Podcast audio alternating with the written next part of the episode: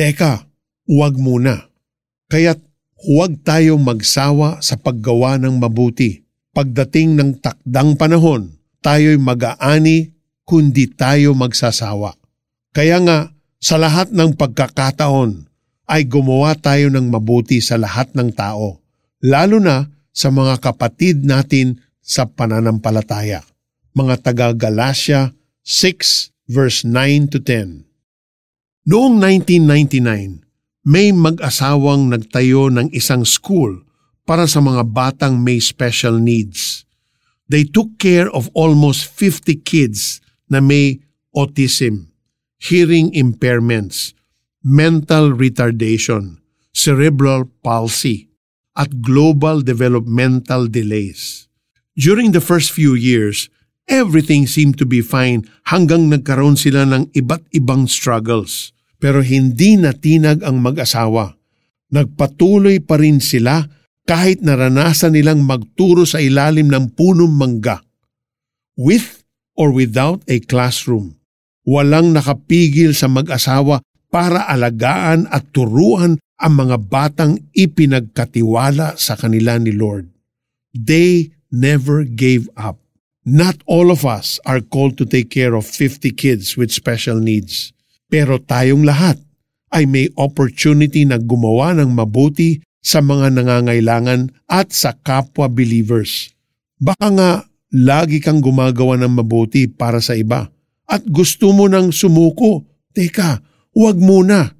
Pakinggan mo ito and realize that great power lies in you. When we accepted Jesus, hindi lang siya ang sumaatin, kundi nasa atin na rin si God the Father and the Holy Spirit.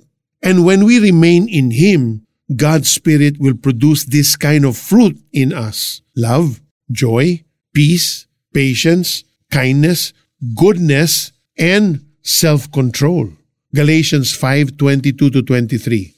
Ang Holy Spirit na nasa atin ang magbibigay sa atin ng kapangyarihan para magmahal, magalak, maging payapa, matyaga, mabait, mabuti, matapat, mahinahon, at magkaroon ng pagpipigil sa sarili.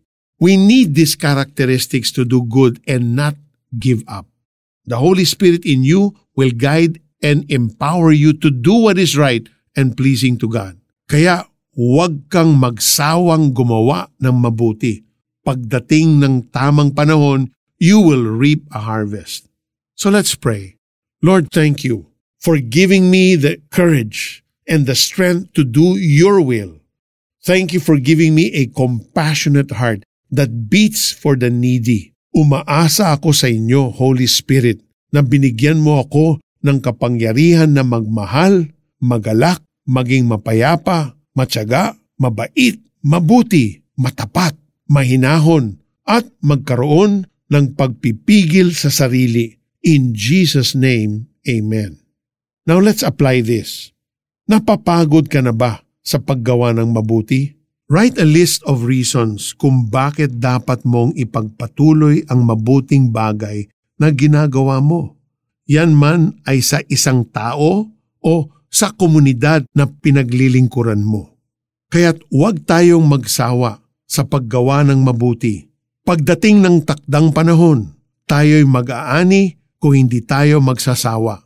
Kaya nga, sa lahat ng pagkakataon ay gumawa tayo ng mabuti sa lahat ng tao, lalo na sa mga kapatid natin sa pananampalataya.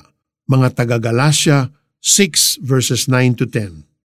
This is Peter Kairos saying, When we do good to others, especially when those people cannot give back the good that we gave them, remember this, your Father is pleased.